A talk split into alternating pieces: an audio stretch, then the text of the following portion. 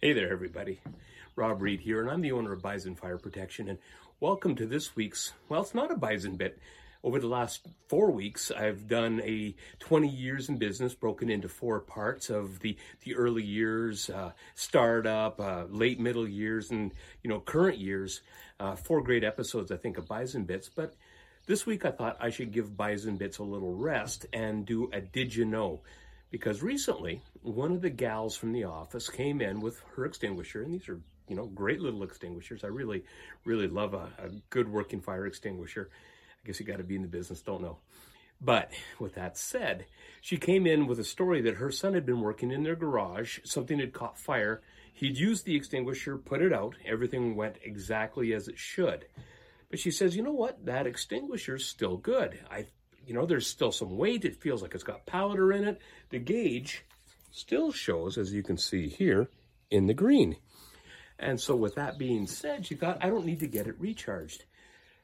And that is probably the biggest fallacy that I hear in the industry. That is probably the most common question I get from customers is, after I've used it, my extinguisher is still good, right?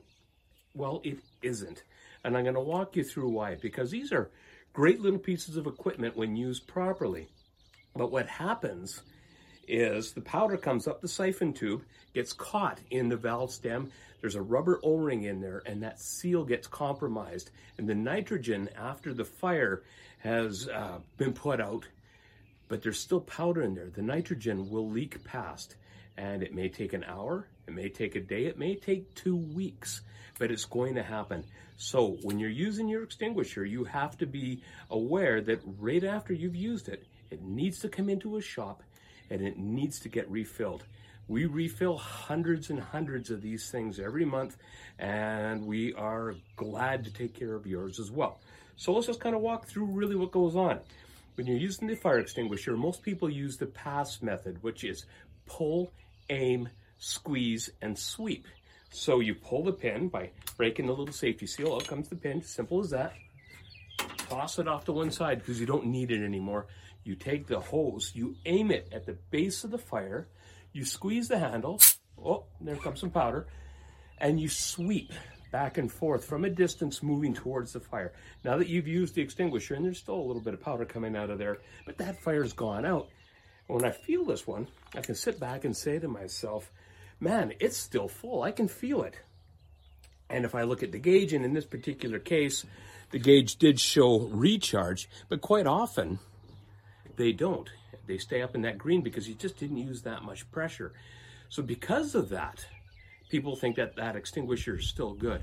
But what happens, as I said earlier, is the valve stem is now full of powder and have a look in there. And you can see that powder is in there and it has coated the valve stem and that O-ring. So the nitrogen is now leaking out. So you extinguisher will stop working and it's a matter of when. So if you've put it back on the wall thinking, man, this is great, I can use it again, multiple use, you're wrong and you've put yourself in a false sense of security. Take the time to bring it in, get it serviced. The other important thing about bringing it in is you may find out that the extinguisher is a condemned type. Maybe it's gotten to a certain age where it needs to be replaced. There's all kinds of different things that happen because believe it or not, extinguishers change with time just like everything else does. So you want to have a pro, give it a good looking over, tune it up, fill it up, charge it, give it back to you. And then you've got yourself the peace of mind of knowing the next time you have a fire, that extinguisher will do exactly what you want it to do. So thanks for tuning in. See you again next week. Remember, take care of that extinguisher. It's a great piece of equipment. It will save your life when used properly.